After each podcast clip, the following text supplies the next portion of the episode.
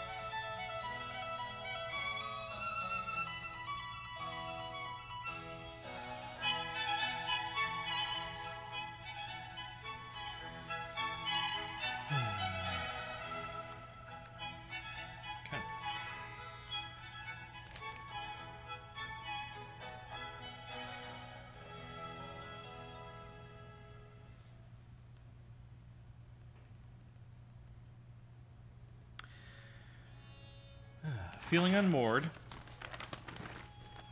Feeling unmoored.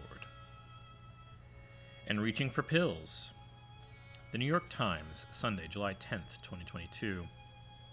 Prescriptions for mental health medications have increased during the pandemic. By Casey Schwartz. If you're wondering which pills and how many of them Americans have relied upon to make ourselves feel better since COVID 19 arrived, the answer is in short yes. I should have gone back on medication sooner in the pandemic than I did, said Leah Bello Handelman, 36. Miss Bello Handelman, a nurse who lives in Brooklyn with two small children, has been on and off Prozac for anxiety since her 20s. Shortly before the pandemic, she had weaned herself off in time for her first pregnancy. So, she wasn't taking anything when the pandemic struck, even though her life was operating in full crisis mode. She worked at the Urgent Care Center at Memorial Sloan Kettering in Manhattan, a cancer hospital. The emergency room is dedicated to current and former cancer patients, and many of the patients admitted to the urgent care had especially severe cases of COVID and needed oxygen or intubation right away. Quote, We just put our heads down and did what we had to do, she said. We were in such autopilot disaster mode in the spring that by the summer, that was when we were really we really realized how intense that spring really had been. She also felt isolated. Many friends had left the city, and those who remained, some were hesitant to see her because she worked in healthcare. By August 2020, her husband encouraged her to go back into therapy. After a complicated second birth, she decided she needed more than just talk. Her therapist, she said, quote, was never opposed to me going back on medication, but she was trying to get me to do mindfulness and other meditation. Stuff that I just don't do. She turned to Prozac again. Now, she said, quote, I'm a different person. The reasons behind the decision to start or restart psychiatric, psychiatric medication are often not reducible to simple cause and effect. Quote, I'm definitely medicated because of COVID, but I'm also medicated because I'm a woman who was a nurse who had babies in the middle of COVID and a traumatic birth, Miss Bello Handelman said. She is one of millions of Americans who have started or restarted psychiatric, psychiatric medication during COVID's long and dreary run. Tracking exactly which pills Americans are swallowing these days is difficult because much of this information is privately held.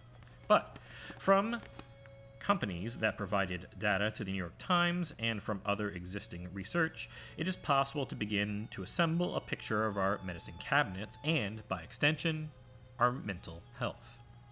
First, the broad strokes.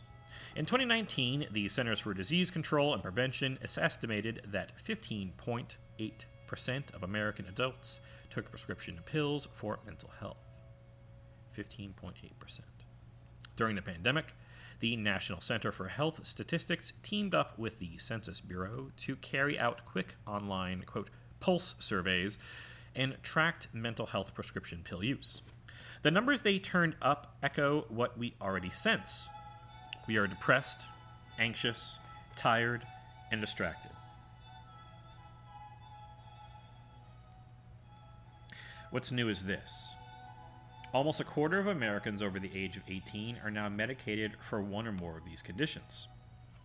More specifically, according to data provided to the Times by Express Scripts, a pharmacy benefits manager, prescriptions across three categories of mental health, medications, depression, anxiety, and ADHD have risen since the pandemic began. But they have done so unevenly, telling a different story for each age group and each class of medication. Antidepressants continue to be the most commonly prescribed of these medications in the United States, and their use has become only more widespread since the pandemic began from 2019 to 2021, compared with 7.9% from 2017 to 2019, according to Express Scripts. IQVIA, a global health technology and clinical research firm, found that in 2021, nearly 337.1 million prescriptions were written for antidepressants in the United States, representing a steady annual increase since 2017, when that number had been nearly 313.7 million. So that's uh, 313.7 to 337.1 million prescriptions. But for some age groups, that change has been more pronounced. Since 2017, there has been a 41% increase in antidepressant use for teenagers included in the Express Scripts data, which consists of roughly 19 million individual people. Well, I'll leave the word individual out since they did. For this same 13 to 19 year old bracket, in the first two years of the pandemic, there was a 17.3% change in anxiety medications. It had been a 9.3% rate of change between 2017 and 2019. One of 13 year old. One 13 year old rising 8th grader in Colorado currently takes the antidepressant Paxil and the stimulant Adderall. She also takes melatonin, a non prescription supplement, to help her sleep. Before the pandemic, she had started taking Adderall to help with ADHD, but when her school switched to remote learning, she struggled. Quote, it just felt like one of those days where you sit at home and you don't want to do anything, she said. Oh, and you don't do anything, she said. It felt like that was every day, like I was stuck in some endless cycle of sitting in one place. For me, everything felt a lot more pointless. I it didn't feel like I was in school. I just felt like I was in a dream. So I didn't feel like I needed to do my assignments because I didn't feel like anything I did at the time actually mattered. End quote. Sitting with her puppy helped, but her teachers told her it was too distracting on screen. Ultimately, her mother decided to try her on Paxil. She's an anxious person, quote, said the teenager's mother, Ellie. She gets stuck in her own head and her thoughts loop. She gets frustrated with schoolwork and she doesn't want to do it if she doesn't think she can do it perfectly. Quote, it was affecting her mental health, and she was cranky and depressed. And she got her period early, she added. It was just so many things at once.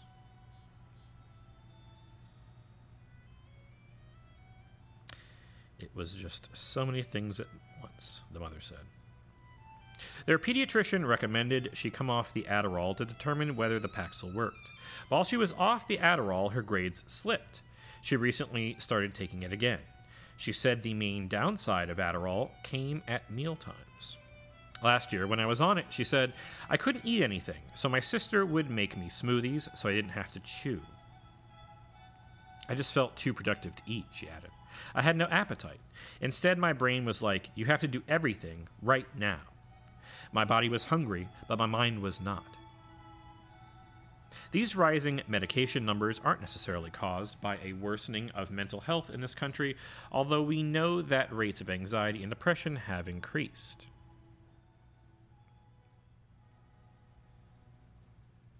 Hmm.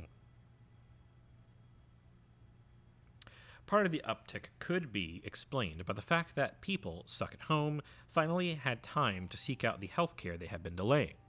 But patients seeking help are doing so against a backdrop of isolation, restriction. And I took my finger off where I was in the story. And uncertainty and grief. There's less of a barrier culturally around using medications, said Dr. Cecil R. Webster Jr., a psychiatrist in Boston and a lecturer at Harvard Medical School and McLean Hospital, and son of Dr. Cecil R. Webster Sr. At the same time, life in the digital age means that people expect immediacy, immediate replies, immediate delivery, immediate improvement. Quote, We have no tolerance for slow change, he said, but many of the problems we are faced with demand slow change. So true. Yet, we've always had problems. And for everyone alive today, we've always had pills. The tranquilizers that first became popular in Eisenhower's America were, within a few years, so commonplace as to be called, quote, mother's little helpers, until they were shown to be dangerously addictive. In the 1950s and 60s, we were. Um, the 1950s and 60s were widely framed as the age of anxiety, said Anne Harrington, the author of Mind Fixers Psychiatry's Troubled Search for the Biology of Mental Illness, and a historian of science at Harvard. Quote, and the 80s and 90s became the age of depression, and yet it's unclear that people's symptoms have actually changed. Quite precisely. Quite precisely. Consider that in a separate, unrelated, neutral context. The rise of the antidepressant. Prozac arrived in 1987, and just seven years later, there was Elizabeth Wurtzel, the Harvard grad with the big, doleful eyes staring out from the cover of her blockbuster book, Prozac Nation. An early devotee of such pills, she reported from the front lines of the new pharmacological war on sadness, an avatar of Gen X anguish and hope. Ms. Wurtzel died in 2020 from breast cancer. Prozac set a new standard for the treatment of depression, but its success was tied to its predecessors. Long before there was Prozac, there was Ipronazid. Ipronazid. Ipronazid, developed for tuberculosis but applied to depression after doctors observed the cheering effect on a group of TB patients in a hospital in Staten Island. The often told story has it that they danced in the hallways. Sounds like a story to look up. Ipronazid did not cure TB, but it came into the market as something with potentially wider application. The long sought psychic energizer, as Dr. Nathan Kline, a psychoanalyst who was one of its earliest champions, put it. Prozac was developed to answer what was then the prevalent theory of depression that it was caused by a chemical imbalance in the brain, specifically too little serotonin. Prozac and similar drugs are called selective serotonin reuptake inhibitors, meaning they block the reabsorption of serotonin in the brain. Quote When these drug companies began to market SSRIs as drugs repairing a so called chemical imbalance, if you took carefully at if you look carefully at the early ads, they say depression may be caused by, or we don't actually know what causes depression in the fine print, said Professor Harrington. But the Food and Drug Administration made it easier for drug companies to advertise directly to consumers. And the language of chemical imbalance, according to Professor Harrington, had a really big impact on how we made sense of our mental distress. As the psychiatrist Dr. Peter Kramer put it in Listening to Prozac, his landmark 1993 book that helped crystallize the cultural mo- moment, Prozac was on Nightline when you went to sleep and on the Today Show when you woke up. Within the first two years of Prozac's existence, 650,000 prescriptions were written for it per month.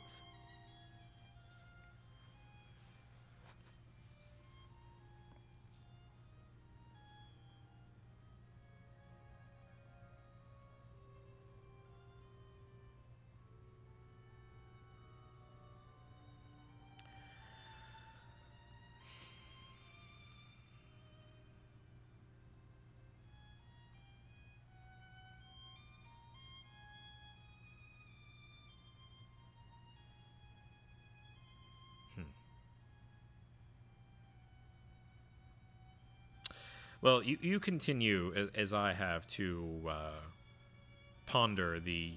Uh,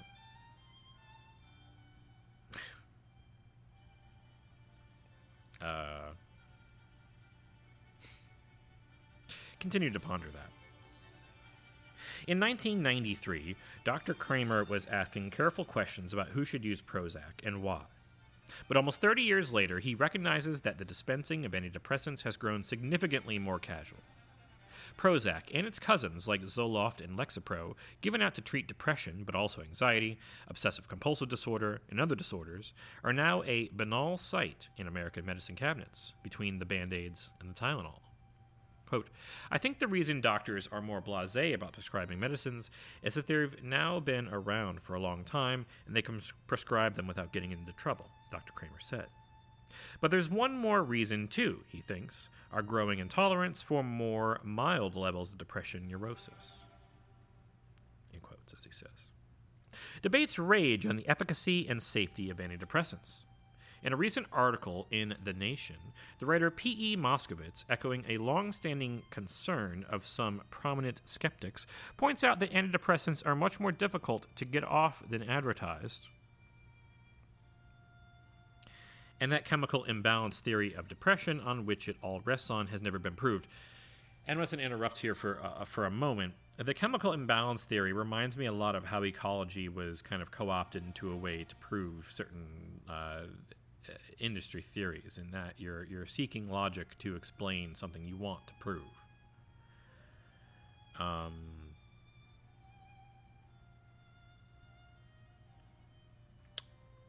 aware or not you may be that ecology was essentially used to prove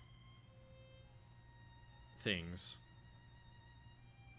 there's no reason that any science can't be used to prove anything that would be uh, commercially advantageous. But uh, quote, I think the reasons are the reasons doctors are more blasé about prescribing these medicines is that they've now been around for a long time and they can prescribe them without getting into trouble. Dr. Kramer said.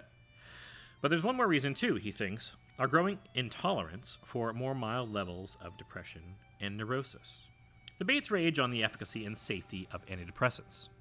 In a recent article in The Nation, the writer P.E. Moskowitz, echoing a long-standing concern of some prominent skeptics, points out that antidepressants are much more difficult to get off than advertised, and that the chemical imbalance theory of depression on which it all rests has never been proved. In a study published this year in JAMA, a team of researchers led by, I'm going to assume that's the uh, Journal of American uh, Mental Alliance, the journal, we'll move on. A team of researchers led by Dr. Sadaf Milani at the University of Texas Medical Branch found that antidepressant use during the pandemic differed across genders.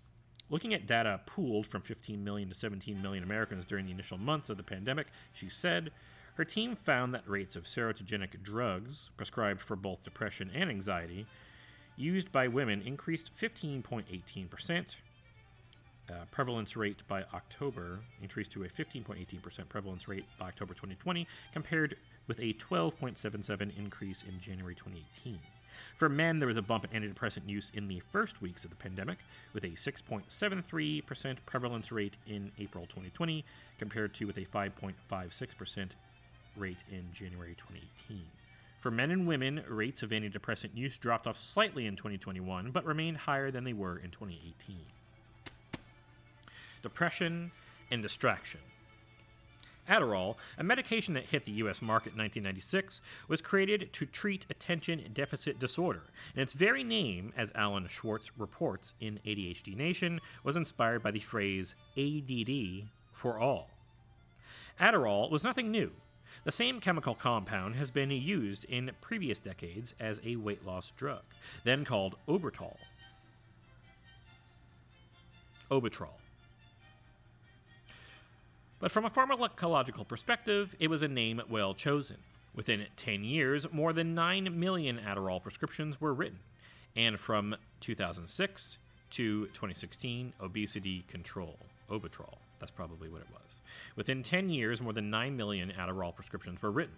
And from 2006 to 2016, use of prescription stimulants doubled.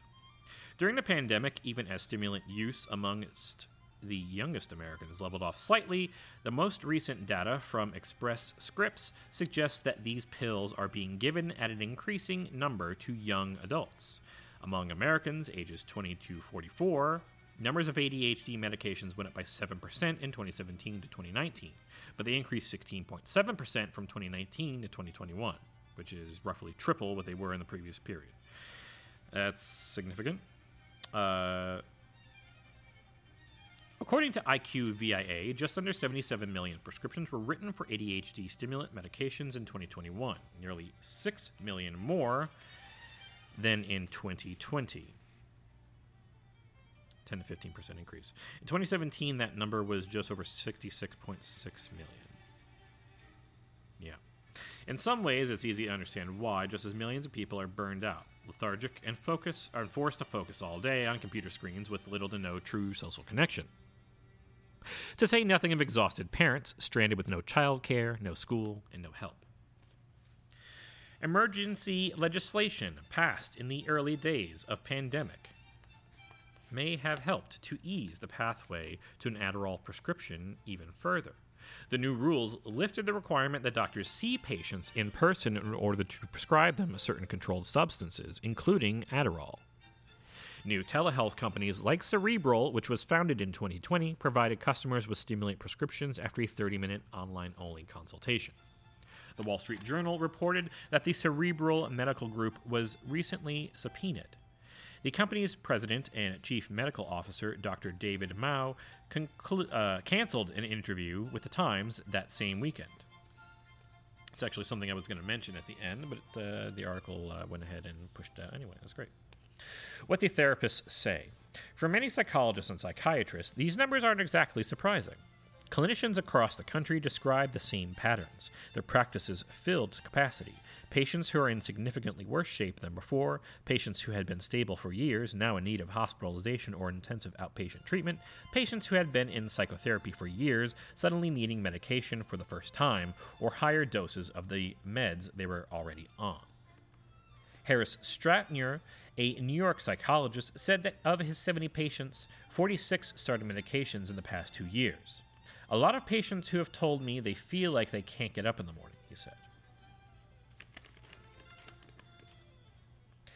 Dr. Stratner's colleague and daughter, Alex Stratner, echoed her father's observations. I think what a lot of people are trying to avoid talking about is trauma. Millions were traumatized by COVID, she said.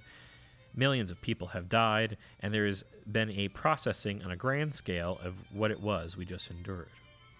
Has not been a processing on a grand scale of what it was we just endured. Dr. Robert Ashley, a psychiatrist in Los Angeles, said that, quote, everyone, every day, just wakes up with 10% extra pressure on them. Dr. Ashley prescribed in a practice saturated, described in a practice saturated with, quote, people who have been stable for years and in therapy, and they have reached a point during the pandemic where their therapist thinks they should be evaluated for medication. When Dr. Ashley puts patients on an antidepressant, his typical plan is to wait until they feel better, or normal, which can take 4 to 6 weeks, then keep them on the med- medication for 6 to 12 months, at which point he'll start to look for another good uh, for a good time to take them off. We're hoping that the depression was an aberration in their lives and not part of a recurring pattern, he said. 70% of my patients who are taking antidepressants are in therapy of one form or another. So, the hope is also that the medication lifts them out of the depression that, so that they can engage better in their psychotherapy. In some ways, Dr. Ashley's vision for the ideal use of antidepressants is the exception to the rule of how antidepressants are more commonly prescribed in the United States in a, in a uh, primary care setting by a family doctor or internist, unaccompanied by talk therapy. In a 2013 study, uh, a 2013 study found that more than 79% of antidepressant prescriptions were written by primary care physicians. Without the tools of talk therapy, one could wonder what the logic is of the prescription. Are the pills in and of themselves a cure that you take for a certain amount of time and then find yourself transformed? Or are they treatment that only works as long as you are still taking them? If they work at all. Existing research paints an inconclusive picture as to how effective antidepressants are compared to with a placebo. Quote, to me, therapy is the long term solution, said Dr. Tina Nguyen, a psychiatrist and associate professor at Keck School of Medicine at USC Los Angeles. But if the severity of your depression is high, you're not even able to engage with a therapist, Dr. Nguyen whose specialty is childhood and adolescent psychiatry, described a similar phenomenon to Dr. Ashley's patients who need medications at higher doses than ever before. For one teenage patient, for example, Dr. Nguyen believes that the pandemic's abrupt lockdowns, social isolation, and fraught return to school have all contributed to the explosion of her symptoms. Dr. Nguyen sees her multiple times a week and describes Prozac, Concerta, gabapentin, and Ritalin for when Concerta wear, wears off. She had symptoms before COVID, Dr. Nguyen said. She would have needed treatment, but I don't know how it would have been as extreme. Back in Colorado, the teenager has no plans to discontinue meds. Her mother isn't concerned about the implications of the medications long term. She herself is used to the idea of taking prescription pills over years, even decades. Quote, I have been on Lexapro and Prozac for as long as I can remember, she said. I started taking Prozac as a senior in college and am turning 50 this year. I would not be able to function without it. Feeling unmoored and reaching for pills.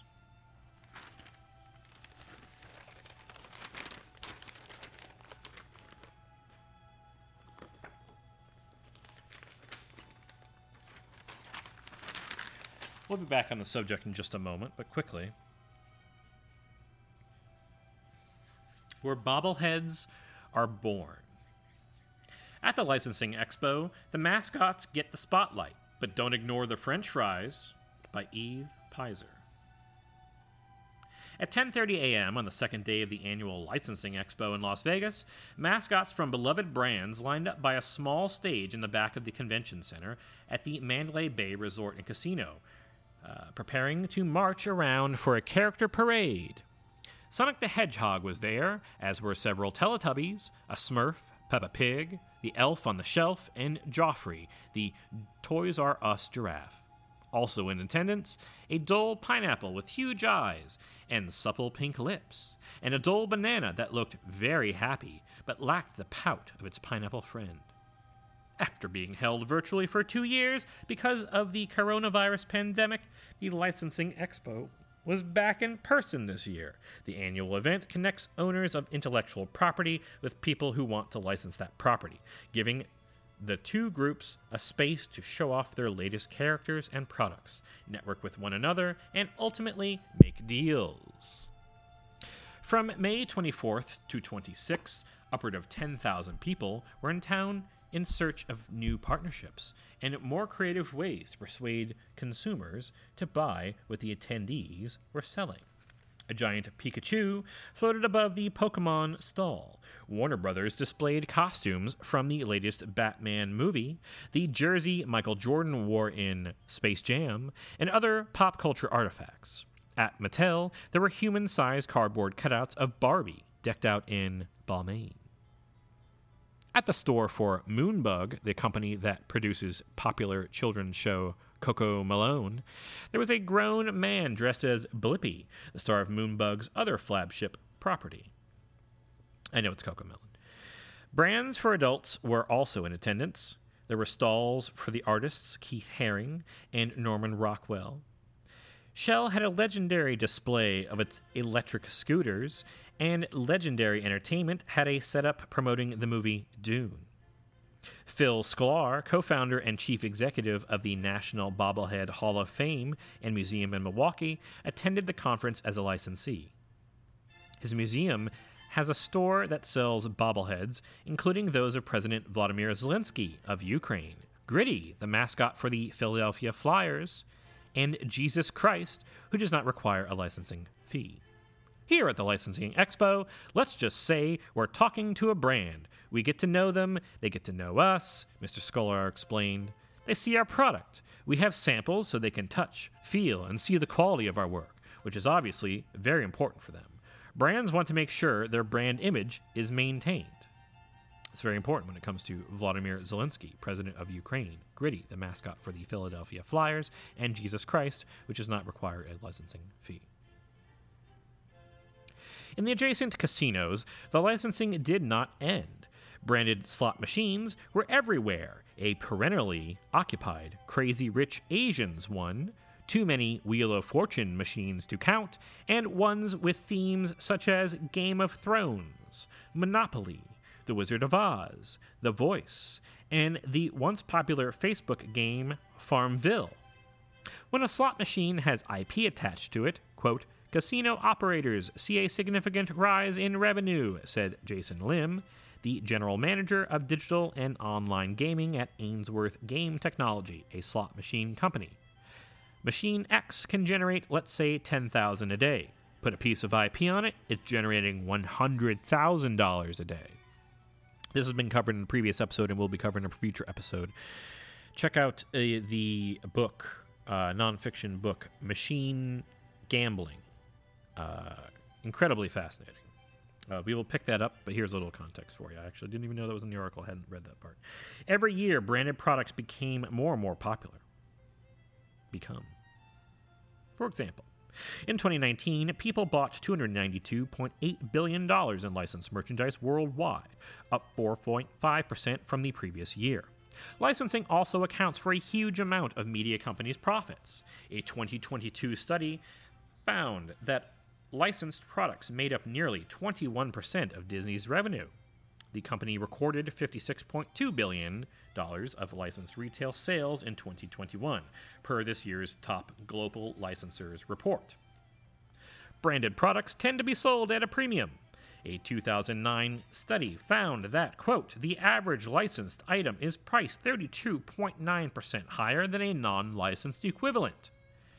But people remain drawn to licensed products.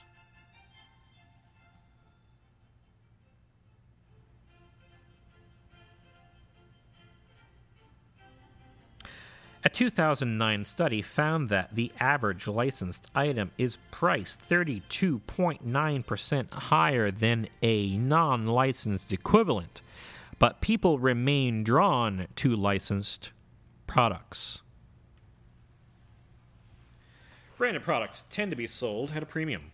A 2009 study found that the average licensed item is priced 32.9% higher than a non licensed equivalent. But people remain drawn to licensed products. Amanda Cioletti, Vice President for Content Strategy at Licensing Group, the company that organizes the Licensing Expo, said that she thought people gravitated toward branded products because, quote, it's one less thing to worry about. It's an automatic response like, okay, I am comfortable with this line of products. I am comfortable with this logo. Therefore, I am going to leverage that trust and grab the other range of things that are branded likewise. Licensed products are ubiquitous and create the texture of our consumerist lives. Walk through the aisle of your local supermarket and you'll notice the products Scooby Doo fruit snacks, Marvel branded Dole celery. Are you noticing the products? Pixar Ziploc bags. But much of licensing is inconspicuous. While Mr. Clean's flagship products, like the Magic Eraser, Zales Jewelry, which is uh, you may be reminded of right now, uh, is, is, is, he going to um, are the subtitles playing in your head? Do you see the Zales ad happening now? Is he going to uh, ask her? Is she going to say yes? I prefer bracelets myself. Let's see. Kids are like, oh yeah, oh you know. Let me back up one more step. While Mr. Clean's flagship products like the Magic Eraser come straight from Procter & Gamble, a pair of Mr. Clean rubber gloves is licensed. The result of a deal between P&G and a rubber glove company. Kids are like, "Oh yeah, I want that banana for breakfast because it has a sticker of Shrek on it." Said Sue Setzer. Oh, wait. Um, no. So, okay, the Shrek sticker thing we'll come back to. I, I want to write this down. They covered this in an episode of UID. Um, kids will choose rocks with a Shrek sticker on it above food. And then that kind of says everything. Uh, we'll get back to that, though. Hold on. Let me just make a note for myself. Uh, Shrek sticker. See, it's helping you remember too, because I'm going to talk about it several times here as I find where I was going to circle it. Uh, Shrek sticker, Shrek sticker, Shrek sticker, Shrek sticker. Okay, here we go. All right. Adults are the same. Uh, okay, also, we're going to do the history of the uh, Jeffrey the Toys R Us giraffe. We're not even done with this article yet. Um, branded merchandise. Isn't it fun when we make notes together? It's great. All right. You go to Walmart. Uh, da, da, da, Kids are like, oh, yeah, I want that banana for breakfast because it has a sticker of Shrek on it, said Sue Seltzer, the president of the licensing group, a talent agency for brands like Checkers, Popsicle, the American Red Cross, NBC, and Miracle-Gro. Adults are the same way. Okay. Yeah, that was an entire study or they uh, did um, uh, banana banana A/B testing, stickers, etc., rocks, um, rewards, branding. It says everything you think it does. It says everything that just said. You go to Walmart and you see the number one brand of French fry there is at Checkers.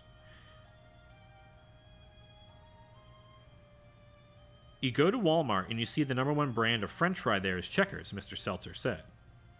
It is made by a company called Lamb Weston. Nobody knows the brand Lamb Weston. Nobody. Lamb Weston has to be one of the biggest potato companies in America.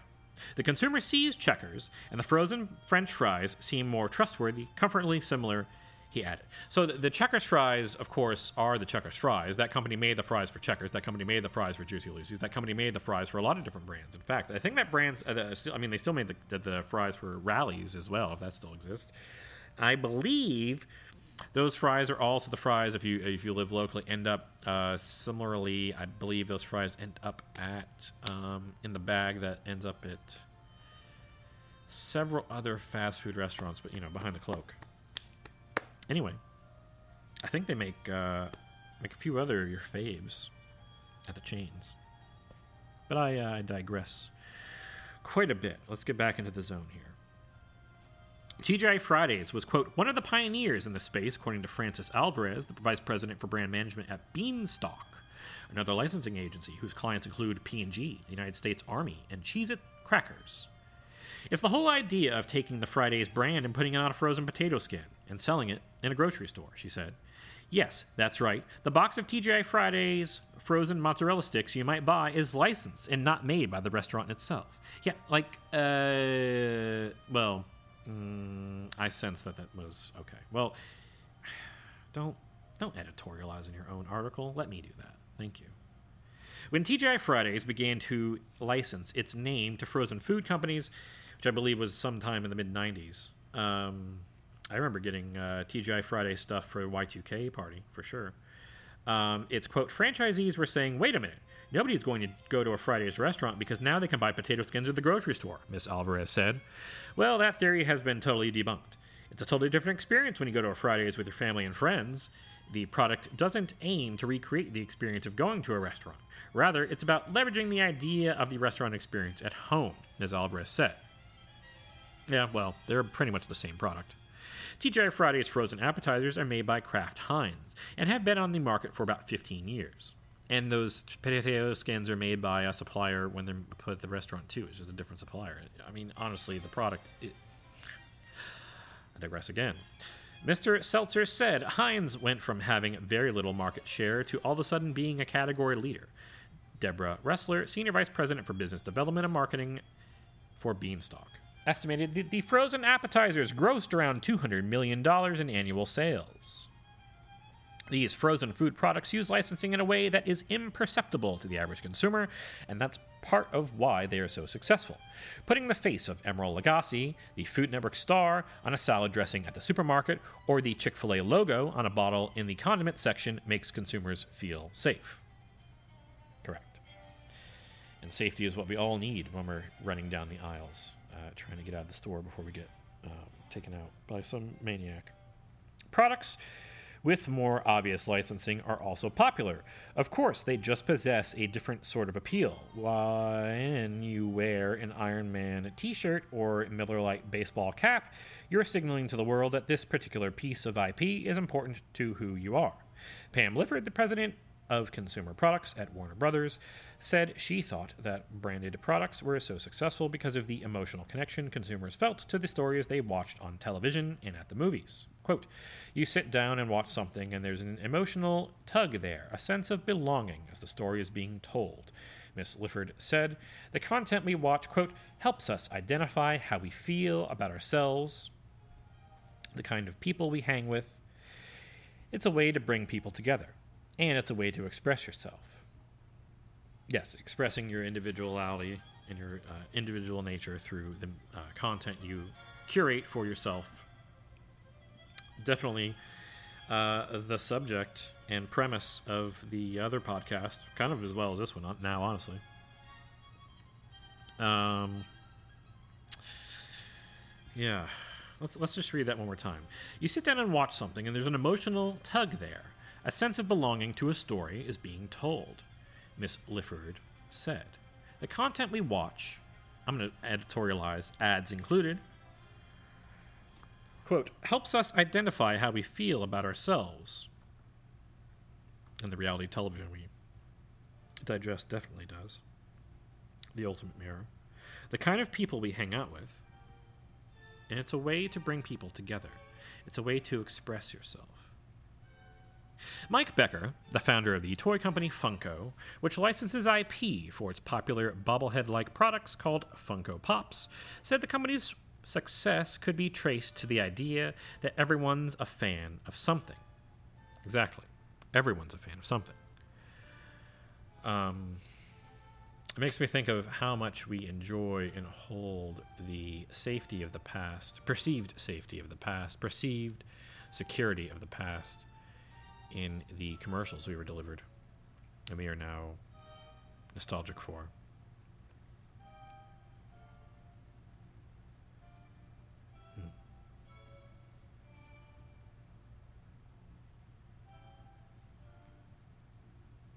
There's a lot of noise in our world now, Miss Cioletti observed. You used to be able to form an identity in a smaller echo chamber.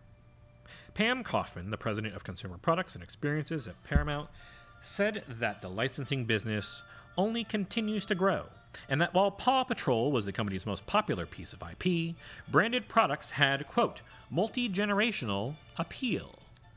It makes you think of, uh, well, lots of things, but Star Wars, Marvel, etc. I mean, Marvel and DC were cracking away at that multi generational appeal. I mean, they've been pulling over at that one four or five generations over. It's just the most recent previously most recent generation figured out how to pop that into a, a movie screen. And I'll be goddamned if I'm not like eventually caught up on that shit. But uh, they keep putting out more content, and now I got to watch the Netflix shows. But that's for the other show. Pam Kaufman, the president of Consumer Products, experiences a paramount multi generational appeal. Nostalgia has been really interesting as a trend, Ms. Kaufman observed. Not to go too far back, but I would say that after 9 11, the world was really shaken. Everyone was scared, and they only started hunkering down. The same thing kind of happened during the pandemic. You start identifying with and feeling tremendous comfort from the things that bring you joy. A lot of that is characters or brands you identify with. And for those who live online, maybe the games you identify with, the things you're willing to spend money on you didn't used to spend money on, because the growing unconscious desire that uh, the things you spend money on make you feel good has gone from something you become aware of to something you embrace, which is a fun thought, a fun idea, uh, if you want to think it's fun or not. Um, I mean, we all, uh, a lot of us consume professional sports, and we do that despite all the things that we know about professional sports. And, uh, you know, we've been doing that our whole lives. And uh, how is how's any different than Marvel or any other pre- piece of entertainment form of media? Right. Exactly. So uh, don't look at uh, someone else as the victim of some system necessarily. Just think of them as another person like you, making their way through this world. Don't uh, don't pity. Understand. Take the time to understand. During a keynote event at the expo, the entrepreneur Gary Vaynerchuk told Miss Kaufman that quote the delta between religion and the Marvel universe is smaller than people realize. Aha, yes. Not to say that Spider Man has taken the place of God in our culture, but rather that it is possible, and not particularly strange, to feel a cosmic connection to your favorite content. Collecting Funko Pops or liking the same IP as someone else can make a person feel like they're part of something bigger and provide them with community, something many have found harder to come by in this era of social distancing and social media. Jason Taylor, a 37 year old inventory control specialist from Lapeer, Michigan, who recently started doing Marvel cosplay, his favorite character to dress up as is Thor, said that his newfound hobby made him feel less lonely. He was not the licensing expo, since it's only open to businesses, but is the sort of consumer whom the convention's attendees hope to reach. Quote, it's amazing to find a group of people who share the same creativity and passions, Mr. Taylor said. Quote, I grew up obsessed with Superman. I collected everything. A lot of people thought that was weird, and it got made fun of for it. To find so many people with the same obsessions, it feels like a sense of belonging. End quote. I think that says it all.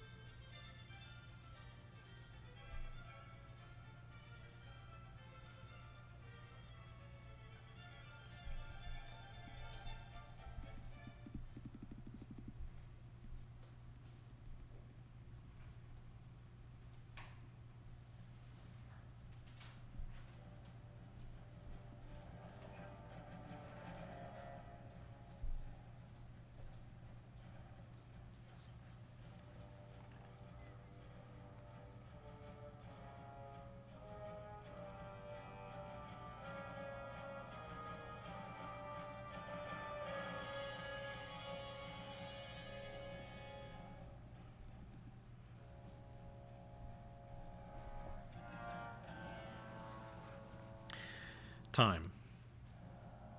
When we give it any thought, it tends to strike us as extrinsic, a feature of our landscape. We track our passage through it as if traversing an invisible geography, our progress charted by wristwatch, clock, calendar.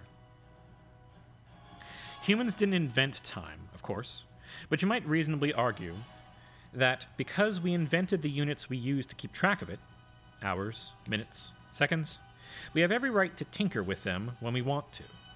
This, at least, was the position the Senate took on March 15th, when, in a surprise, and surprisingly uncontested, vote it passed the Sunshine Protection Act. The new law would, if the House concurs and the President signs, make daylight savings time permanent, beginning on November 5th, 2023. The change has long been a desire of the retail industry because it is convinced that shoppers spend more money when it stays light out later. But lawmakers also seem to have regarded the annual rolling back of the clock as a personal affront. The groggy mornings that result from turning 6 a.m. into 5 a.m., the morale killer for Boston and Billings alike when darkness abruptly descends shortly after 4 in the afternoon. When the years prevailed, there was a bipartisan applause, as if a particularly hostile foreign adversary had been defeated. What most of those lawmakers very likely didn't realize was that the enemy was not just outside us. A social agreement about how to label every moment of our existence relative to the sun, it was also inside us, where our internal organs are keeping time too. In fact, most of our physiological functions are governed by an untold number of carefully synchronized biological clocks that each complete one cycle about every 24 hours. Those cycles are known as circadian rhythms, after the Latin for about and day, circa dies. Many of us are passingly familiar with circadian rhythms as a way to refer to our sleep cycle. In 1972, scientists discovered that the cycle is mediated by an area in the brain's hypothalamus called the suprachiasmatic nucleus. This structure coordinates the release of hormones, among them dopamine, that lower body temperature and blood pressure and make us feel sleepy. In the morning, cortisol and other hormones restore our alertness, make us warmer, and increase blood pressure. The AM surge in blood pressure is believed to be one reason that heart attacks occur more often in, uh, than in the PM. In the past two decades, however, researchers have discovered that the clock in the brain is by no means the only one in our body. It turns out that most of our cells contain a group of genes that might be thought of as gears in a mechanical watch, keeping time everywhere internally. These clock genes, uh, there are at least six uh, that are considered to be integral to the watch's operation, work together in the same way in each cell. And just as they cause the release of hormones in the brain, they dictate other processes in other parts of the body. In the early 2000s, advances in the ability to detect the activity of genes in various tissues revealed that the cell clocks are organized into separate organ level clocks represent, representing every physiological system. There's a skin clock, and a liver clock, an immune system clock, there's a clock for the kidney, heart, lungs, muscles, and reproductive system. Each of these clocks syncs itself to the central clock in the brain like an orchestra section following its conductor. But those sections also adjust how and when they perform based on guidance they receive both from the environment and from one another, and their timing can provide feedback to the central clock and cause it to adjust to the time it keeps too. The liver, for instance, determines when to rev up your metabolism based on how you eat and when you eat. And if you do that in the middle of the night, the liver will be receiving contradictory cues from the brain, which is telling it to rest. As a result, when the liver starts processing the midnight food, it will do so less efficiency than, less efficiently than it would have done after a daytime meal, thus sending conflicting signals back to the brain and other organ systems. Such internal misalignment or dysregulation can throw our physiology out of whack. Perhaps the most familiar way we experience this sort of internal chaos is when traveling across multiple time zones. As we eat, sleep, or engage in other activities based on the local time, our central and peripheral clocks reset themselves at different rates to match the new environment. The symptoms of jet lag, Insomnia, exhaustion, and stomach problems, sluggish- sluggishness, and distractedness are examples of the sort of overall malaise caused by circadian confusion. Staying up hours later on the weekend than you do on the week has the same effect. This has been dubbed social jet lag. Circadian rhythms, in other words, are relevant to more than sleep, but few realized how relevant until 2014 when a professor of pharmacology at the University of Pennsylvania named John Hogenesch John Hogenesch published a paper with his colleagues showing that almost half of the genes in mice produce proteins on a 24 hour schedule. This means that as the clock genes cycle through their functions, their work is activating or deactivating thousands of other non clock genes in constant daily patterns. The finding astonished circadian experts.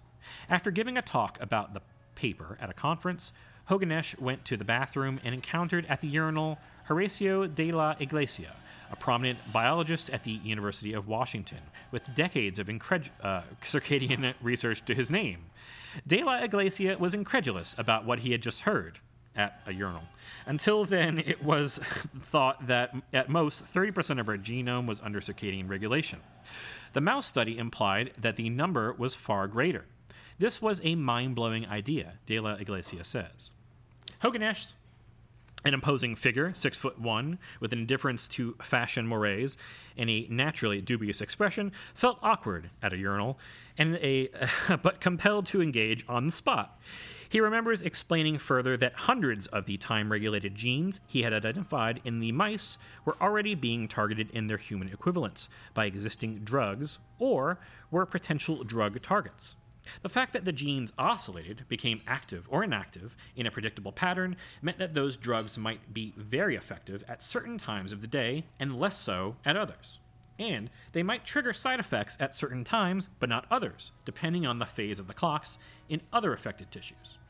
Hogenesch has since found that 50% of our genes are controlled by the clock. That amounts to about 10,000 of the roughly 20,000 genes we have. It was very hard to accept, De La Iglesia, who is also the president of the Society for Research on Biological Rhythms, told me recently, recalling their conversation. I love the idea because I'm a circadian biologist, but it's also hard to believe. Hogenesch has been explaining himself and the relevance of clock genes to medicine ever since. In 2018, he moved to Cincinnati Children's Hospital Medical Research Center, where he was given a lab in the Human Genetics Division. Before his appointment at Penn, he had a leadership role in the Genomics Institute at the Pharmacological Institute or company Novartis, which jump-started the careers of numerous leaders in molecular biology. Hogenesch helped uh, hoped that being in a daily proximity to patients and doctors would give him a chance to use circadian research to help people direct. Okay, end of a gigantic parenthetical. Western medicine has long been skeptical of studies that tout the health benefits of synchronizing treatments with biological cycles, as traditional Chinese medicine does, in large part because there was no scientific explanation for the results. Or, in other words, research had just hadn't been done. The relatively recent revelation of the genetic underpinnings of circadian rhythms had sparked a reevaluation of many decades old ideas. Previously, those ideas were tested by seeing whether people who received particular health interve- intervention had different outcomes depending on when they received it, or by observing associations between the timing of certain behaviors, like sleep, and one's risk of disease. Now, scientists possess the technology to see how circadian rhythms oscillate at a molecular level based on behavior and time of day in both mice and people. Hogenesch is one of those scientists, and his effort to bridge the divide between the lab and the clinic has been its own kind of experiment in moving circadian biology from the fringes to the center of mainstream medical treatment. Ultimately, he and others hope figuring out how the clocks in us will enable us to control them in ways that improve our health, keeping us vigorous longer. At the moment, they tick relentlessly toward one end, conceptually speaking. At least if you could slow them down or pause them at will, you would be altering humanity's relationship with time itself. All creatures, humans included, tend to behave differently during the day than they do at night. The two periods reward opposing sensory strengths when it comes to hunting and hiding. For most of modern history, before we understood that the super arcase arche uh, supri acquiesce mm, super supra suprachiasmatic nucleus. That's what it is suprachiasmatic nucleus. Drives the sleep wake cycle. It was assumed that we and other creatures simply took our cues from our surroundings. Is it light out? Dark? But when it comes to being active or resting oh when it comes to being active or resting but by 1971 ronald konopka a graduate student at the california institute of technology had begun testing a theory uh, how certain that behavior was, in fact, innate, driven by genes rather than external signals. To many, the notion sounded crazy. Behavior was far too complex to be hereditary. Konopka, however, was, uh, had observed that fruit fly pupae usually emerged from the chrysalis like shell at dawn, when the humidity enabled them to unfold their wings. How could pupae, lacking a timer as they metamorphosized inside their cocoons, know when it was morning? Konopka and his professor Seymour Benzer, a molecular biologist at the forefront of the field that became known as behavioral genetics, began inducing random DNA mutations in fruit flies and watched for pupae that emerged at the wrong time of day. They produced three lineages that did. One emerged seemingly at random, one emerged too early, and one emerged too late. Remarkably, all three had mutations in the same gene. In ordinary flies, it seemed that gene ran a 24 hour clock that was reset each day. The period of the clock in the mutants was too short, too long, or non existent. Gradually, it became clear that humans and other mammals had evolved similar clock genes that allowed them to anticipate rather than simply react to day and night. Scientists are now confident that they know basically how they work. Quote, It's a little bit like looking at something mechanical, an engine in a car. There's pistons and a crankshaft says Michael Young, professor of genetics at Rockefeller University, who shared the 2017 Nobel Prize in Physiology or Medicine for his work on clock mechanisms. Sounds dangerously like ecology turning the human body into a machine system, but I will continue. Two genes, one of which Hogenesch identified earlier in his career, produce proteins that activate another pair of genes, causing them to start making proteins of their own. When these reach a certain level in a cell, they interfere with the gearworks, so to speak, keeping them from turning. Eventually, the proteins degrade in the process, uh, which several other genes also participate in, begins anew. Each on off cycle takes about 24 hours. Our cellular clocks are running essentially the same way in a liver cell as they are in a neuron, but what those cells accomplish as a result is quite different.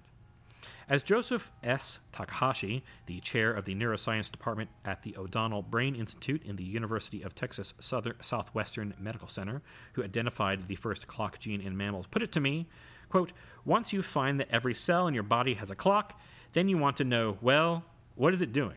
In a way, we're still at that phase. The suprachiasmatic nucleus is wired directly to the retina, and in the 1980s, it was confirmed that the brain clock can be calibrated by sunlight or artificial light, which signals when it's daytime. Getting light consistently when you first wake up and keeping uh, that wake up time the same each day can help the clock on track in turn so that you fall asleep at the optimal hour. It can also prevent a weakening of your circadian rhythms or a decrease in their amplitude. This results in less contrast between your active phase and your rest phase, which in the case of sleep can potentially translate into feeling more tired during the day and waking more often at night. Robust, robust rhythms, however, require that the brain does not receive light signals at night. Some studies show that even while you're sleeping, dim light can penetrate your closed eyelids and confuse the clock. Maintaining healthy circadian rhythms in the brain can improve the duration and quality of sleep, and better sleep correlates with better neural function and reduced risk of Alzheimer's disease, which has been associated with fragmented sleep. Adjusting the central clock, though, can also shift the sleep cycle to co- coincide with the optimal time for your neurological repair during the brain's 24 hour cycle. Scott Killgore, a professor at the University of Arizona, has explored light as a treatment for military veterans who have suffered post traumatic brain injuries or have post traumatic stress disorder. His findings suggest that exposure to blue light, a proximity for sunlight, in the morning could make therapy for PTSD more effective by improving his subjects' sleep. But when veterans go to sleep, not just quantity and quality, uh, also seems to be important. When? Morning blue light, as opposed to a placebo of amber light, helped people recover from brain injuries and concussions largely by prompting them to fall asleep at an hour earlier and awaken an hour earlier, which, Killgore says, had appeared to equate to, quote, better time of night for brain repair. After six weeks, subjects with traumatic brain injuries felt less sleepy, had more balance, and did better on planning and sequencing tests. Functional MRIs showed that a brain region associated with visual attention had grown larger and had faster communication between neurons. Being exposed to light when your body ought to be resting, on the other hand, can have a significant impact. In March, Phyllis Zee, a neurologist at Northwestern University, and her colleagues reported in PNAS that just one night of moderate light exposure during sleep, roughly what you would get by leaving the bedroom shades open to the streetlights, impaired glucose and cardiovascular regulation in otherwise healthy, ugh, in otherwise healthy young participants. Over time, these changes could increase the risk of heart disease and diabetes. Last month, a publication in Sleep, co authored by Zee, linked any nighttime light exposure during sleep to a substantial increased risk of obesity, diabetes, and hypertension in older adults. The findings lend support to large epidemiological studies that have been shown that light during sleep, particularly from a TV left on in the bedroom, is a risk factor for obesity. Some 40% of Americans report leaving a TV or bedside lamp on at night. A 2019 study in the Journal of Health Economics looked at people living in adjacent countries on either side of a time zone border, counties, rather. A circumstance akin to comparing the impacts of a daylight time versus standard. Those on the western side, for whom it was dark in the morning and light at night, for an extra hour, slept less, were, uh, were more likely to be overweight and obese, and had higher risks of diabetes, heart attacks, and cancer. Widespread exposure to bright light at night has only been possible within the past 100 years. Until the invention of electricity and air travel, it would have been relatively tough to throw your brain clock out of alignment with the sun. Now, however, at least 20% of Americans work a shift that requires them to sleep during the day and be active at night for part of the week. This means they are less likely to be exposed to daylight when they should be resting and often getting no comparable light when they're up and about. Such shift work, required of hospital and factory workers, restaurant staff, transportation providers, the military, first responders, and new parents, has been associated with a wide range of health disorders. To figure out why, Kenneth Wright, who directs the Sleep and Chronobiol- Chronobiology Laboratory, chronobiology is a brand new awesome word for me, at the University of Colorado, has had healthy volunteers sleep during the day and stay awake all night. It doesn't take long for that schedule to significantly alter the ways proteins their bodies create in ways that are known to increase the risk of chronic disease.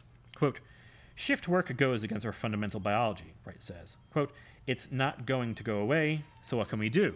We have to come up with effective strategies to help them. That, he and others believe, will most likely include advising them to eat, exercise, and get the right amount of light at times that offset some of the health risks they face. For example, consider the timing of meals. Eating at night increases the risk of glucose intolerance, which causes diabetes, because the kidney, pancreas, and liver are primed to be resting then. But a 2021 study in Science Advances demonstrated that when uh, the Journal Science Advances demonstrated that when subjects were kept up at night, as shift workers are, uh, but were awakened during the day to eat, they did not experience glucose intolerance. It is possible for you to effectively become nocturnal by manipulating the time you get light, melatonin, and other circadian clues, so that the active phase for your liver, brain, and other organs occurs at night. But this is often impractical for shift workers who want or need to spend part of the week awake during the day, of course. Charles Czeisler, one of the study's authors and chief, uh, this is also basically a study that says that we can have humans live in a cave, which is fucked up. Charles Czeisler, one of that's definitely what the study was about too. Charles Czeisler, one of the study's authors and chief of the division of sleep and circadian disorders at Brigham and Women's Hospital in Boston, directs uh, also directs the sleep division of sleep medicine at Harvard Medical School. He began his career as a sleep researcher in the early 1970s, before the importance of sleep to overall health was widely appreciated as it is right now. Currently, the application of circadian rhythms to healthcare, some speak of it as medicine, is often considered just a facet of sleep medicine, and it lacks the cohesion and influence that discipline has achieved. Circadian med- uh, medicine often extends so far from sleep medicine, Czeisler told me. We need to develop a new clinical specialty in the same way that sleep medicine was developed half a century ago. Okay, so basically they want to split uh, sleep medicine and circadian medicine into two separate sects of research. Hospitals are, perhaps paradoxically, one of the worst environments imaginable for maintaining optimal circadian health. This goes for both staff and patients. Typically, there is little natural light, and what there is is far dimmer indoors than out. Patient sleep is constantly interrupted by noises and procedures, many of which take place overnight and are thus performed by shift workers. When Hogenesch arrived at his Cincinnati hospital four years ago, he saw opportunities for improvement everywhere, starting with the lights. Cincinnati happened to be designing a new building, and he got involved in planning a lighting system for its neonatal intensive care unit that would mimic the full spectrum of daylight outside at any given hour. Right now, lights aren't considered medical devices, meaning they are not regulated by the Food and Drug Administration in any way, uh, the same way that pacemakers or are largely based, uh, mm, say, pacemakers or bandages are. Instead, lighting schemes are largely based on habit, an assumption rather than evidence of their effects on patient health. Quote, the culture of neonatal intensive care is that the darker the better, Jim Greenberg, co director of the hospital's pre, uh, perinatal unit, told me. There is a misconception that the womb is a dark, quiet place. Part of standard practice is putting shrouds over isolettes to keep them in the dark.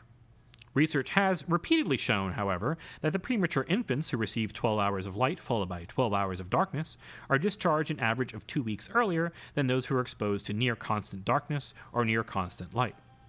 The new system will allow the hospital, so basically, uh, plants, humans alike, uh, operate well in an artificial light system if they can't get uh, outside all day. The new system will allow the hospital to go a step further and investigate for the first time the optimal lighting conditions for the premature infants. This fall, doctors plan to test the effect of both various spectra uh, and light dark cycles on the metabolism and growth of newborns with gastrointestinal disorders. It's easy to imagine similar experiments revolutionizing the best practices for illuminating nursing homes, schools, and office buildings, and uh, homes, obviously. Oftentimes, as is true, in the NICU, there is a presumption that drawn curtains and darkness bring tranquility to the elderly and those suffering from pain or illness, when in fact the absence of light most likely results in worse moods, sleep, and health. After his encounter with De La Iglesia, Hogenesch decided to go on a public relations offensive. If circadian scientists were startled by one another's work, it was no wonder that clinicians in other disciplines weren't aware of their research and thus weren't using it to help patients. I heard him exhort a handful of circadian researchers at a lunch in early 2020. Quote, It's time for us to get out of our labs, he told them, and into our colleagues' offices. He meant this literally. David Smith, a pediatric ear, nose, and throat doctor at Psych. Uh, that's a weird way to write a sentence. At Cincinnati says it's like a political candidate doing a house to house. John has given I don't know how many talks. This has required a certain willingness to set aside his own ego. Hogenesch is, yeah, uh, hey guys, nobody knows what I'm here for, but I'm going to tell you. Hogenesch is internationally known to his field, but he says the reaction of specialists at the hospital when he barged into their units wielding PowerPoint slides and an encyclopedic knowledge of circadian research relevant to their disciplines tended to be, Who's this Haagen-Dazs guy? He says. It was one such talk that Hogenesch discovered a probable circadian rhythm malfunction that wasn't caused by poor light or fragmented sleep. Several doctors from Cincinnati's bone marrow transplantation and immune deficiency division happen to be in attendance. In their unit, children with leukemia are given chemotherapy to kill abnormal cells and suppress the immune system before a transplant so they don't need to, re- to reject uh, so they don't reject a donor's marrow. The process often results in life-threatening complications. Afterward, patients typically spend 3 to 8 weeks recovering in the hospital. During that time, the doctors told Hogenesch the children often developed hypertension that was difficult to medicate. They also prescribed, uh, described an effort that they had been making to improve sleep in the unit by limiting disruptive noise at night, unnecessary monitor alarms, janitorial services, the clank of doors against metal doorstops. Curious, Hogenesch followed them up to their floor, hoping he might be able to suggest some useful additional tweaks. I visited the hospital in 2020, and while I was there, he and one of the transplant researchers, Christopher Dandoy, reenacted this episode for me. Inside an empty room, Dandoy flicked a switch by the door. I was pretty sure the lighting would be crappy. Uh, let me turn page 45. And uh, you guys did not disappoint, Hogenesch said cheerfully. For confirmation, he opened up a light meter app on his phone and waved it at the anemic overhead lights and a window the size of a pizza box. He pointed at all the blue lights glowing on various medical devices. Clock resetters, he announced.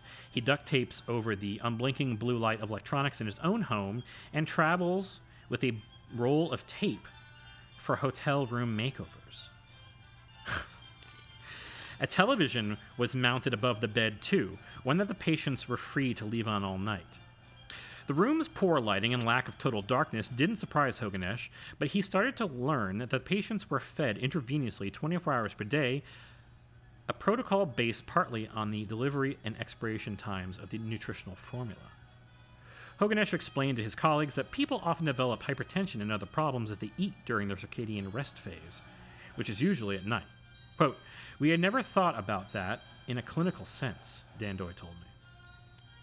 It took a year for Hogenesch, Dandoy, and others to get the transplant division to agree to run a trial in which some patients would be fed for only 12 hours during the day instead of constantly.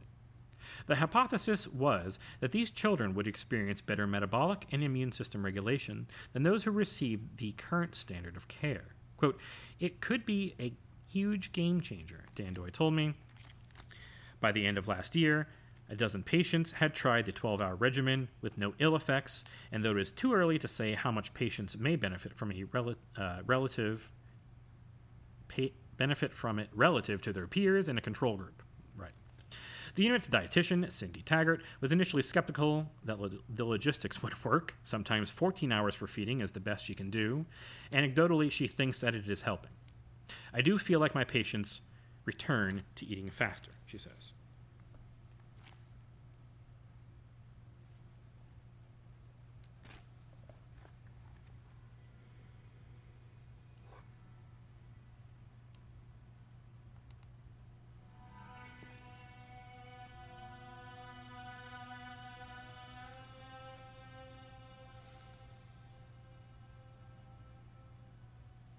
Metabolism isn't just about the digestion of food, it's also about how all our cells use energy to perform the task required to keep us alive and functioning.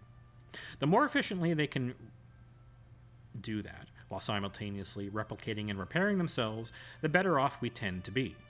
Phyllis Zee, the neurologist who in 2024 founded the Center for Circadian and Sleep Medicine at the Feinberg School of Medicine, the first place in the United States to consider circadian medicine as a separate specialty, thinks patients with lots of common chronic diseases, from diabetes to heart disease to cognitive decline, might see improvement by changing their behaviors to improve the synchronization of their internal clocks. Quote, You don't need to do the fancy stuff, she says, keeping a log of when you sleep and wake, eat and take medications, as well as how the night goes and how you feel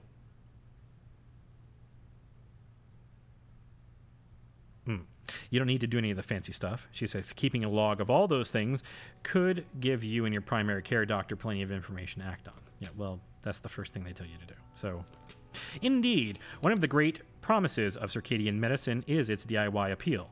If we could figure out one uh, optimal time to eat or exercise, for example, we could change our behavior immediately, free of charge, not only to minimize harm, but also to maximize the health benefits of given activities. Professional athletes and their trainers, for example, uh, for instance, know that physical performance peaks in the late afternoon or early evening. Most world records are broken in the evening. In February, Cell Metabolism published an atlas of exercise metabolism that showed how, from mice, the metabolic effects of running on mini treadmills changed over 24 hours. It may be, says Juleen Zierath, a physiologist at the Karolinska Institute in Sweden and one of the study authors, that certain types of activity, like low intensity exercise versus high intensity, are ideally undertaken at certain times, depending on the outcome you prioritize weight loss, blood sugar control, strength. These are small changes for small improvements, she says. I would call it fine tuning. For elite athletes, though, the slightest advantage can make the difference between a loss and a victory. Charles Czeisler has served as a sleep consultant for professional sports teams, including the Boston Celtics and the Red Sox, since 2009. The Celtics' schedule, he says, by way of example, was inadvertently introducing, uh, inducing tremendous circadian disruption. Their games often ended at 11 p.m. They finished up the arena, dinner, and arrived home as late as 4 a.m. Then many had to get treatment for injuries at 7 a.m. before practice at 9 a.m. Fixing the problem didn't require any special therapy or high tech equipment. Czeisler just persuaded them to maintain consistent sleep wake times throughout their week and weekend, practicing in the afternoon and going to bed at 3 a.m., sleeping until 11 a.m. He insisted that they not schedule early morning flights. When they traveled to the West Coast, he advised them to shift their schedule by three hours to keep their bodies on East Coast time. It's impossible to quantify the exact impact Czeisler's adjustments have had on performance, but a 2017 study in the journal PNAS analyzed 20 years of Major League Baseball statistics and was able to ascribe a dip in teams' winning percentage to the circadian disruptions that cause jet lag. Non athletes and circadian researchers have focused more interest on the question of when to eat or fast, whether to skip breakfast or dinner, for example. Some of the most convincing answers have come from randomized control trials by researchers at Tel Aviv University and the Hebrew University of Jerusalem. Separate trials with participants who were overweight and who had diabetes show that consuming most of your calories early, having a large breakfast, a medium lunch, and a small dinner leads to lower blood sugar levels and greater weight loss compared to with sizing the meals in reverse order on average, Americans eat within a 12 hour window. But Courtney Peterson, an associate professor of nutrition sciences at the University of Alabama at Birmingham, has found that shrinking that to a 6 to 8 hour window in eating more of the day's calories earlier can help lower blood pressure and blood sugar, which may help people with diabetes and high blood pressure. Depriving cells of nutrients can initiate different metabolic processes. Studies involving mice have found that when animals' caloric input is restricted to 30% below they typically consume, they live 30% longer than usual. Looking at those experiments, Joseph Takahashi, the Texas Southwestern neuroscientist, who is also an investigator at the Howard Hughes Medical Institute, who we mentioned at the beginning of the article, wondered how much influence circadian rhythms, as opposed to caloric restriction and the fasting period, had on the mice's longevity. In a study published in Science last month, he and his colleagues managed to tease apart this correlation. When the restricted diet was meted out to mice around the clock, their lifespans were only 10% longer than those mice in the control group that ate as much as they wanted whenever they wanted. Mice on the restricted diet that got their food all at once ate all their calories within a two hour window and lived an additional 10% longer. Finally, when the mice ate during their active phase rather than their rest phase, they lived another 15% longer. Yeah, that's 25% longer for the people within the restrictive eating window. This suggests that the time of day when the mice ate was just as important to the longevity as any other factor. Think about that and apply that to humans and eating patterns. Try to figure out why Takahashi and his team examined the liver tissue after the mice died. They discovered that the longer the mice lived, the more active were the genes regulating immune function and inflammation. The genes associated with metabolism were less active. Quote, aging you can think of as really a disease of inflammation, Takahashi told me. The implication is that by figuring out the relationship between our clock genes and the genes governing metabolism and inflammation, and modifying the workings of the clock genes to speed up or slow down those processes throughout the body, we may be able to prevent disease and thereby remain healthy into old age. Researchers have long known that the immune system, which generates inflammation in response to harmful stimuli like injury, toxins, and germs, oscillates in a 24 hour rhythm. Since 1960, studies of mice have repeatedly demonstrated that the time of day they were injected with the bacterial toxin that prom- prompts an immune reaction significantly affects their mortality. The infection kills about 80% of the mice that are exposed to the pathogen during the rest of, of the phase, it only kills 30% of the mice exposed in the middle of their active period. Rest in peace to those mice. When we are awake, immune cells are poised to respond to damage in our tissues. At night, they circulate in the bloodstream and collect information about any threats encountered that day. Let me repeat that. When we are awake, immune cells are poised to respond to damage in our tissues. At night, they circulate in the bloodstream and collect information about any threats encountered that day. Wounds heal faster during the day. Flu vaccines are more effective if given in the morning. In 2015, Aziz Sancar, a professor at the University of North Carolina School of Medicine, won the Nobel Prize for his discovery that a skin protein that repairs damage from ultraviolet exposure is controlled by a clock gene and thus operates with a circadian rhythmicity. Rodents exposed to UV radiation at 4 a.m., for example, are five times more likely to develop invasive skin cancer than those expo- exposed at 4 p.m. There is a growing interest in exploiting circadian rhythms by aligning our behavior with our clocks, or our clocks with our behavior, to improve the efficacy and reduce the side effects of treatments for diseases, especially cancer. Changing our behavior, of course, is much easier. Decades ago, studies led by Francis Levi, a medical oncology uh, specialist at Paris Saclay University, conducted before the cellular clock mechanisms were well understood, found that the toxicity of cancer drugs responsible for the harmful side effects that accompany chemotherapy could be reduced and the drug's effectiveness against cancer cells boosted if the drugs were infused at certain times of day. But follow up studies showed that a particular infusion schedule improved the length of survival for men with colorectal cancer by nearly 40%, whereas the same schedule reduced survival for women by 25%. Levi has since found that another colorectal drug was least toxic for men at 9 a.m., while it was most toxic for women. Their least toxic window was 3 to 4 p.m. Levi is now conducting trials in France to figure out more precisely how sex and other factors influence patients' response and tolerance for chemotherapy.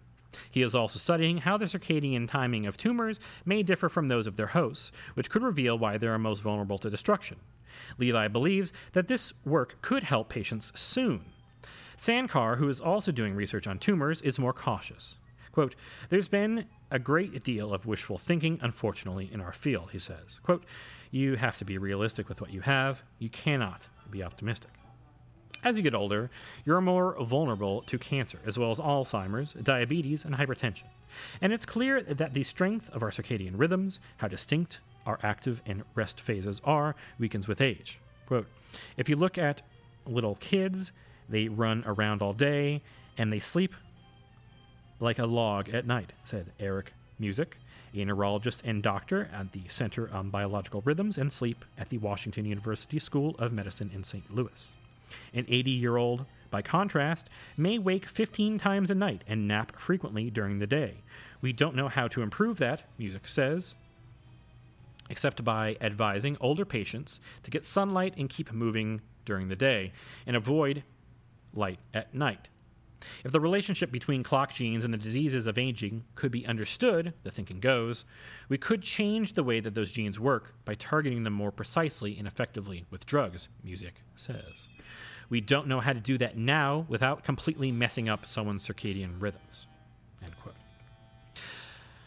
A new drug usually takes at least a decade to develop, and Hogenesch thinks that we could take advantage. Of, Hogenesch believes that we could take advantage of our biological clocks to improve the efficacy and reduce the side effects of the drugs we already have. In August 2019, he and his colleagues published a paper in Science noting that the circadian half of our genome includes many targets of the roughly 2,000 prescription drugs available in the United States. Very few of those medicines have been tested clinically at multiple times of day. Only four of the 50 top most prescribed drugs come with FDA approved recommendations for when they should be taken. Hogenesch had hoped that the pharmaceutical company executives would read the science paper and be inspired to retest their existing drugs with timing as a variable. Besides improving those on the market, the companies might also find that experimental drugs that did not work well enough to obtain federal approval previously would do so if given at a different hour, thereby providing, I'm editorializing, your profit driving uh, for that research to be completed, which would be the only way that that research would be completed. It's a good idea to put that out there. Hogenesch says he has personally raised the paper's conclusions with the executives from at least two major drug companies. Their response, quote, That's really interesting. Great paper, Hogenesch says, and then they change nothing. That may be because it's easier to make drugs that remain active all day, or at least that you claim that are active all day, in the body than it is to get people to take a pill or multiple pills at specified times. This is perhaps the single biggest obstacle in transitioning into practice, the circadian research that could help us now. If we knew the optimal time to take medicine or to get treatment, would we, could we, hit that window? It's a big question, says Zachary Buchwald, a radiation oncologist at the uh, Winship Cancer Institute at Emory Universal, University Medical Center. Already, according to one 2010 study, half of all prescription drugs are taken incorrectly. Last year, Buchwald and his colleagues published a paper in Lancet Oncology showing that patients with metastatic melanoma who received at least 20% of their immunotherapy drug infusions after 4:30 p.m. did not live as long on average as those who received them earlier, but that the study was purely observational. To be sure that it was the timing of the drug that affected survival, and not, for instance, because patients with other health disadvantages had other health disadvantages like fewer financial resources, tend to schedule later appointments.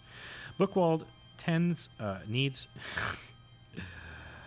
to be able to assign patients to random time slots, and he's not sure if any of them will be willing to accept that exactly. It's hard to get them to come in an hour that is not of their choosing. And if timing does affect survival, what he dreams of is a drug that he can administer shortly before an infusion that shifts the clock in the immune system and the affected tissues to the ideal time. Without that, the effective tissues to the uh, determining the patient's clock phases and identifying the best time for an infusion and getting uh, the patient best uh, the best time to get the patient in the clinic is out of reach, he says. Now we're here or there, that's what matters, then we're kind of doomed to failure. The conundrum Buchwald, Hogenesch, and others face is that to determine how critical the timing of drug taking is, you need a large data set with hundreds, preferably thousands, of diverse patients taking a drug across 24 hours. Otherwise, you risk not seeing small effects or believing that anom- anomalous large effects are representative. But before institutions with the resources to run those studies will undertake them, they want proof of doing so will be worth it. Ironically, Takahashi points out that cancer research is the largest biomedical field in the United States, yet relatively few people are working on circadian rhythms and cancer. For them to have any impact on the field of cancer in the US, which has to be more than 5,000 labs, it's like a drop in the bucket. Unable to persuade pharmaceutical companies that retesting drugs in their financial, is in their financial interest, Hogenesch has pressed his case at the hospital and others Initial drug doses given in hospitals, his team has learned, are most likely to be happening at specific times of day, usually corresponding to shift changes and when medical teams make their rounds. Quote, Clinical decisions should be made around the clock, he and his co authors wrote in a 2019 PNAS publication. Pain, infection, hypertensive crisis, and other conditions do not occur selectively in the morning. In person, he is blunter. No matter how dumb it is, he says, referring to conventional hospital practices involving lighting, for example, or drug delivery, they don't want to change it. His observations have resonated with circadian scientists struggling to make headway at their own institutions. John has managed to elevate the, discussion of the awareness of the discussion that needed to happen, says Elizabeth Herman, a professor of neurology at Harvard Medical School, who works in the sleep division of Massachusetts General Hospital, who also loves to have a very meta discussion talking about the uh, uh, observable nature of the observable nature of the observation. We're trying to improve the health of most vulnerable. We have a responsibility to take care of them. And despite that, they're in the environment not conducive to sleep, he says, of hospital patients. I think his work is beautiful. He's making great headway in the area.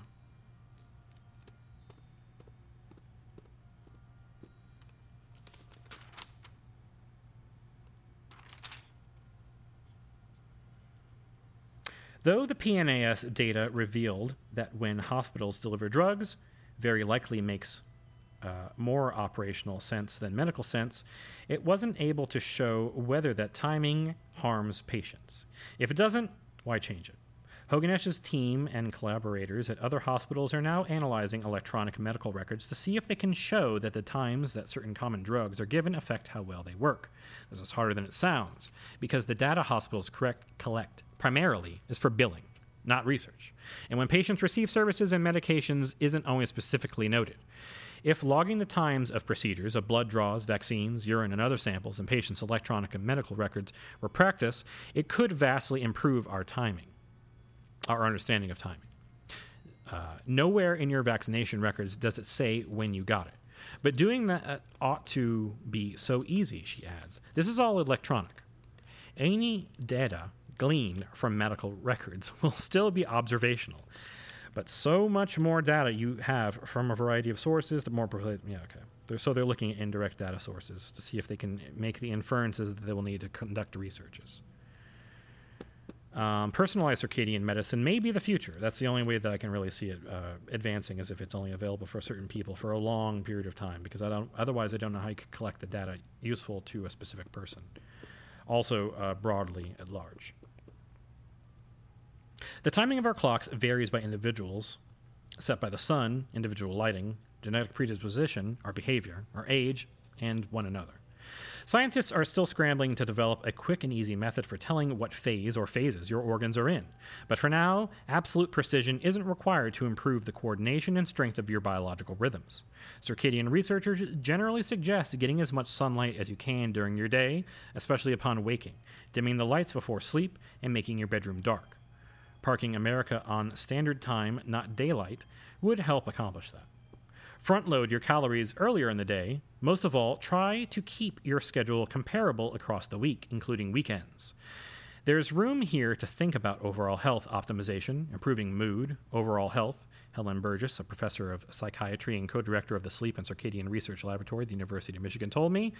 We're all getting older. Many of us feel like we're languishing. She added, what, are, what of the tiny things I can do to make myself feel better?